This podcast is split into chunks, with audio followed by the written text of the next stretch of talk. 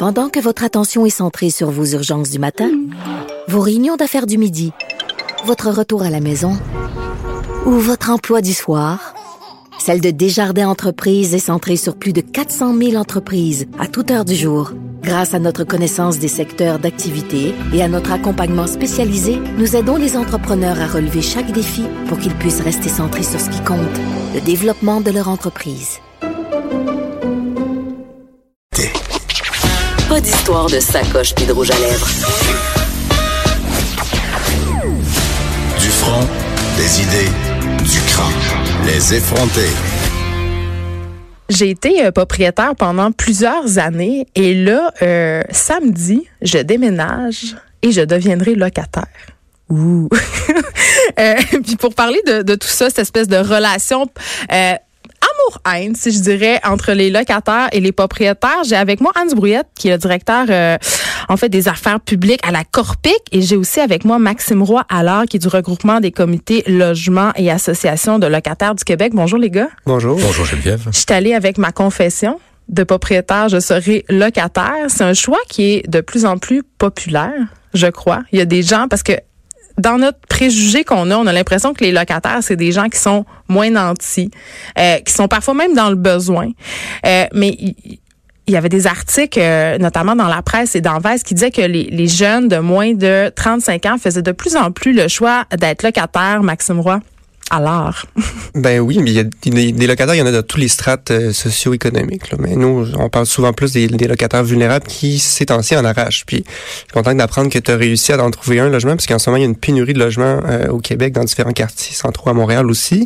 C'est difficile de se trouver un logement. On dit aux locataires, si vous avez un bon logement, ça va bien, restez là, parce que c'est pas évident d'en trouver un nouveau. Mais j'avais l'impression qu'on s'était sorti justement de cette crise du logement-là. On est en train de se replonger dedans. Ça fait deux ans qu'il y a une, une sorte de récession, je pourrais, je pourrais le dire ainsi dans le niveau du marché locatif. Donc, les taux d'inoccupation sont en train de baisser. À Montréal, on est en bas de 2% dans 1,9. Donc, c'est plus difficile de se trouver un logement actuellement pour les locataires. Et là, euh, Hans Brouillette, moi, je, euh, bon, je regardais les prix des logements. Et là, on sait que les propriétaires ont jusqu'au 30 mars pour envoyer ce fameux avis d'augmentation de loyer, là, euh, bon, que les propriétaires envoient chaque année ou pas, mais doivent quand même le spécifier. Et là, je regardais les prix des logements et dans des quartiers centraux de Montréal, euh, si on parle par exemple du plateau, les, quartiers en vue, le Rosemont, Villeray, le Myland, un 4,5 s'est rendu à des prix absolument incroyable. Moi, ça faisait longtemps que j'avais pas magasiné un incroyable. loyer. Incroyable. Mais écoutez, qu'est-ce que ça veut dire? Il faut toujours comparer avec quelque chose, avec une référence. Exact. Alors, la première référence, c'est d'abord son budget. Est-ce que euh, le, le, poids du, euh, du, logement pèse lourd dans le budget d'une personne? Bien sûr. Et c'est la perception que beaucoup de gens ont, c'est que c'est cher. Pourquoi? Parce que ça accapare la majeure partie du budget. Maintenant, il faut comprendre qu'une majorité de locataires maintenant vivent seuls. Alors, ça a un impact, hein? un seul revenu pour payer le, le logement, mais c'est aussi un choix, un choix de liberté. Vous disiez tantôt que beaucoup de locataires, euh, beaucoup de gens choisissent d'être euh, ou demeurer locataires, même s'ils auraient peut-être les moyens de devenir propriétaires. Parce que ce qu'on oublie souvent, c'est qu'avec la propriété vient des coûts afférents absolument incroyables. Moi, c'est pour ça que j'ai fait le choix de redevenir ouais. locataire. Il y, a des, il y a des coûts, il y a aussi le désir de liberté et de flexibilité que des locataires euh, que des propriétaires euh, n'ont pas. L'autre chose aussi qu'il faut euh, considérer, c'est que si on regarde à l'échelle euh, du Canada, les loyers les moins chers au pays, c'est ici. Et là, je parle pas... Mais attends, je... les revenus sont oui, en non, fonction. mais attendez, attendez, on a aussi sorti les données de Statistique Canada. Okay. Et c'est au Québec, au Québec, que les locataires paient le moins cher par rapport à leurs revenus. Et euh, donc, les loyers, au fil des 25 dernières années, je, je le sais, j'ai sorti les données, on, a, on les a achetées de Statistique Canada, les loyers ont augmenté moins rapidement que le revenu net des locataires, donc revenus après impôt. Alors oui, la perception est que c'est cher, mais quand on regarde, quand on compare, on s'aperçoit bien sûr que c'est tellement pas cher que ça favorise le mode de location lo euh, ici. J'allais dire, soyons soyons fiers de ça, que les locataires ici payent moins. Allons voir à Toronto, à Vancouver, les gens, ils en arrachent à se trouver un logement dans les quartiers centraux. Ben, ils doivent souvent Et partager. Personne, les, les, personnes pauvres ne peuvent plus vivre à Vancouver, à Toronto, dans d'autres grandes villes canadiennes. Donc au moins au Québec, au Québec et à Montréal, on est capable encore, les locataires à, à faible à modeste revenu sont encore capables, mais il faut faire en sorte qu'ils qu demeurent et qu'ils soient pas évacués et sortis de tous les quartiers centraux. C'est une question de revenus alors aussi. Hein? On parlait de loyer, c'est cher, ben, c'est une perception, mais est-ce que les revenus sont suffisants pour certaines personnes pour vivre seules? Et l'autre problème, bon, bien sûr, oui, on a les loyers les plus bas, mais il y a aussi une, une conséquence on a aussi les logements, en tout cas vraiment des logements en mauvais état. Je suis content que vous m'amenez là. J'avais envie de qu'on parle de ça parce que euh, il y a deux affaires là-dedans. La première, c'est qu'il y a beaucoup de locataires qui se plaignent, qui sont en quelque sorte pris en, en otage par les rénovations de leurs propriétaires. Donc, dans le premier cas, euh, ils sont soumis à une hausse incroyable parce que le propriétaire a décidé de faire des rénovations. Euh, c'est une bonne chose là, mais puis en deuxième cas, ben ils sont pris en otage des rénovations que leurs propriétaires ne font pas. Moi, je, vois ça comme une bonne nouvelle. Ça veut dire que des rénovations se font. Mais c'est pas la euh, majorité des propriétaires. Non, au contraire, la plupart ne, ne rénovent pas. Pourquoi? Euh, Puis quand vous dites pris en otage, il faut faire attention. Là, si le locataire refuse l'augmentation du loyer euh, augmenté, parce que quand des, des travaux ont lieu, ça donne ça donne droit au propriétaire d'augmenter le loyer. Mais le locataire qui refuse l'augmentation, si le propriétaire va devant le tribunal de la régie du logement, vous savez combien de temps ça va prendre? Ben, je dirais entre 4 et 600 ans. Euh, non, en fait, c'est à perpétuité si on tient compte de l'impôt. Ben oui. Hein? OK. Mais si on regarde juste euh, l'augmentation de loyer accordé par la régie, c'est euh, 38 ou 39 ans. Alors, c'est sûr là, que rien va durer aussi longtemps. C'est la raison pour laquelle des propriétaires, quand le locataire quitte, vont mettre le loyer, remettre le loyer au niveau du marché ou tout simplement garder le logement vacant pendant un un an.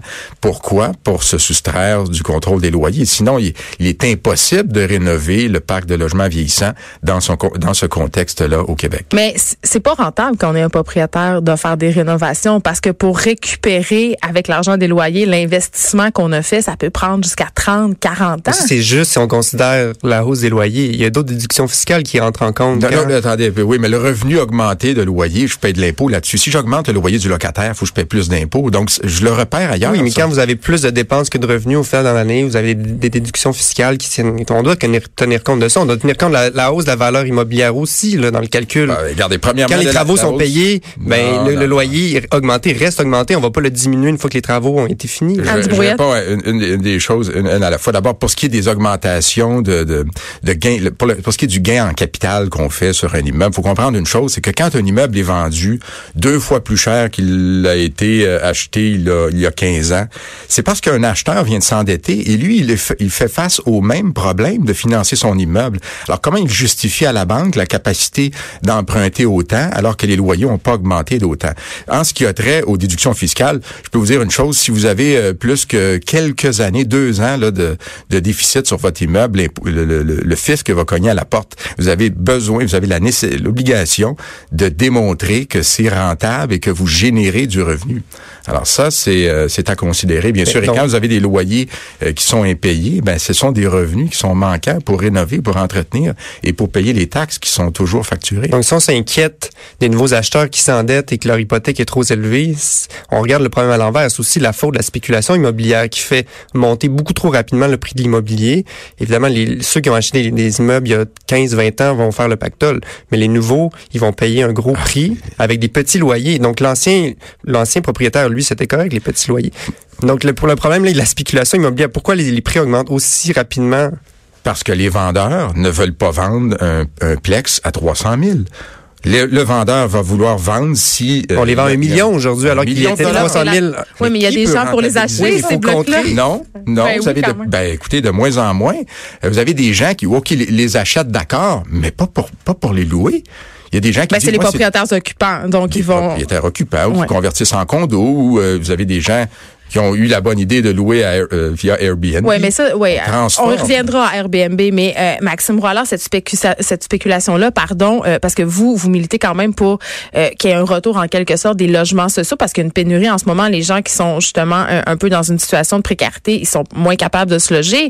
Est-ce que, selon vous, c'est directement lié justement à cette spéculation-là?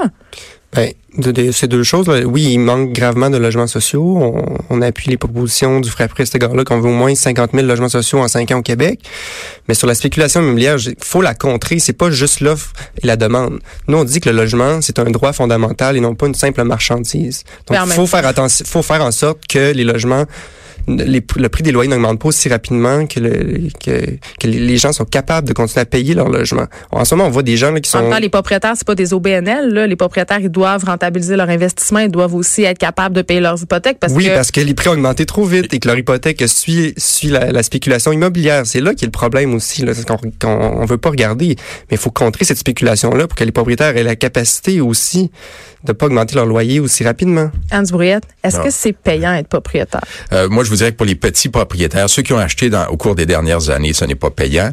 Euh, ils vont avoir euh, un mur devant eux quand les taux d'intérêt vont augmenter, parce que pas, ce n'est pas parce que les taux d'intérêt euh, hypothécaires vont augmenter que vous pouvez traduire ça en augmentation de loyer. Et vous avez des gens qui ont acheté des immeubles à des forts prix. Là. Oui, c'est vrai un million, mais disons en moyenne 700 000 au cours des dernières années pour un, un plex à Montréal, euh, avec des travaux à faire de 100, 200 000 dollars, des locataires qui sont là, qui ne veulent pas payer plus cher, qui ne veulent pas euh, perdre leur logement, on les comprend aussi. On, fait face à un défi majeur. Et c'est la raison pour laquelle il se perd euh, des milliers de plex chaque année à Montréal. Des Ils se perdent des milliers de plex. qui sont convertis en condos, qui sont euh, pris par des propriétaires Airbnb aussi, euh, hein? occupants. Oui, c'est ça. Parlons-en euh, d'Airbnb, justement. Oui, on a fait faire un sondage euh, par la firme Léger et euh, 4 des locataires louent à des euh, à des étrangers. Mais ils n'ont pas le droit. 2 des propriétaires. Ça dépend. Il faut obtenir un permis, mais écoutez, la majorité ne le font pas.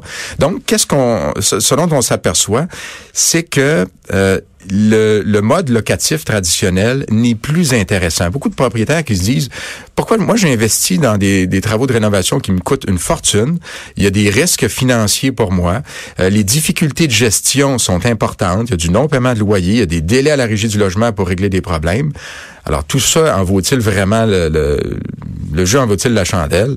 Et beaucoup de propriétaires se disent non, on n'est pas prêt à faire ça. Donc oui, dans le cas des plus gros immeubles, euh, des entreprises euh, arrivent à rentabiliser. Dans le cas des petits propriétaires de Plex, là, qui sont qui sont des monsieur, madame, tout le monde, là, hein, vous avez des gens là-dedans qui ont des qui, ont Mais pas c'est de une fonds de façon euh, d'accéder à la propriété aussi. Parce Oui. que à Montréal, justement, on le dit, euh, Maxime, les, les, les prix sont absolument euh, incroyables. Donc, il y a beaucoup de gens qui ne peuvent pas se payer un appartement s'ils louent pas en haut. Donc, ça aussi, il faut faire de la place à ça. Mais quand même, je me questionne sur la régie du logement.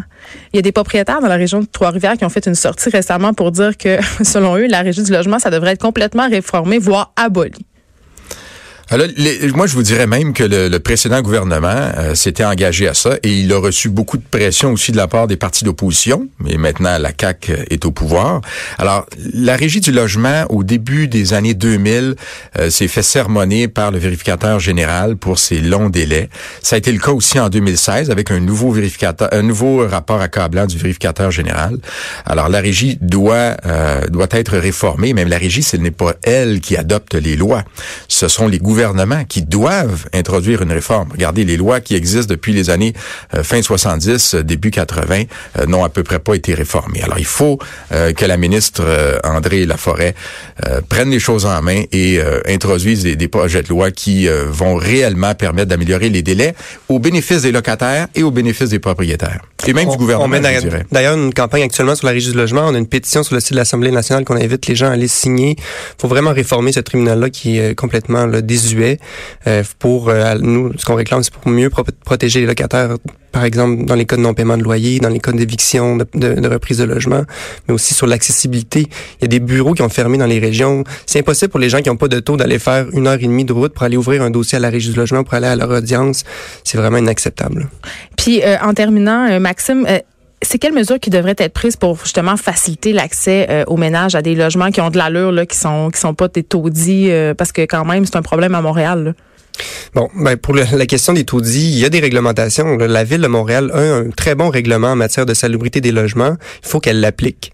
Il y a des locataires délinquants qui... Et des euh, propriétaires délinquants aussi. des, des propriétaires délinquants, pardon, qui laissent complètement à l'abandon leur logement. Et c'est qui qui loue ces, lo- ces logements-là? C'est souvent des nouveaux arrivants qui connaissent pas leurs droits, qui ont peur de défendre leurs droits, donc ils vont rester là. Ils vont souvent rester là une année, ils vont partir. Il y a d'autres nouveaux arrivants qui vont arriver là, qui vont louer ce, ce logement désuet-là. La ville a les capacités et les moyens coercitifs pour faire appliquer cette réglementation-là. Elle doit l'appliquer. Merci beaucoup, Anne Brouillet de la Corpic euh, et aussi Maxime Roy à l'heure du regroupement des comités de logement et associations de locataires du Québec. Finalement, il y a des bons propriétaires, il y a des bons locataires. faut juste se trouver, c'est ça qu'on dit. Et avoir un système de justice qui permet de trancher rapidement et euh, sanctionner les, les, mauvais comportements et encourager les réinvestissements. Oui, ça c'est le nerf de la guerre quand même. Merci beaucoup euh, d'avoir été là, tout le monde. On se refait ça demain de 9 à 10. Il y a Richard Martineau qui suit dans quelques instants.